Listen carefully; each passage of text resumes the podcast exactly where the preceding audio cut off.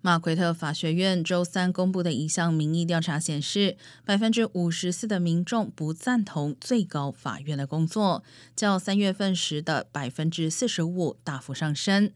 这项民调是在最高法院意见稿泄露事件发生之后进行的。据泄露的意见稿显示，最高法院有可能推翻保护女性堕胎权的罗素韦德案。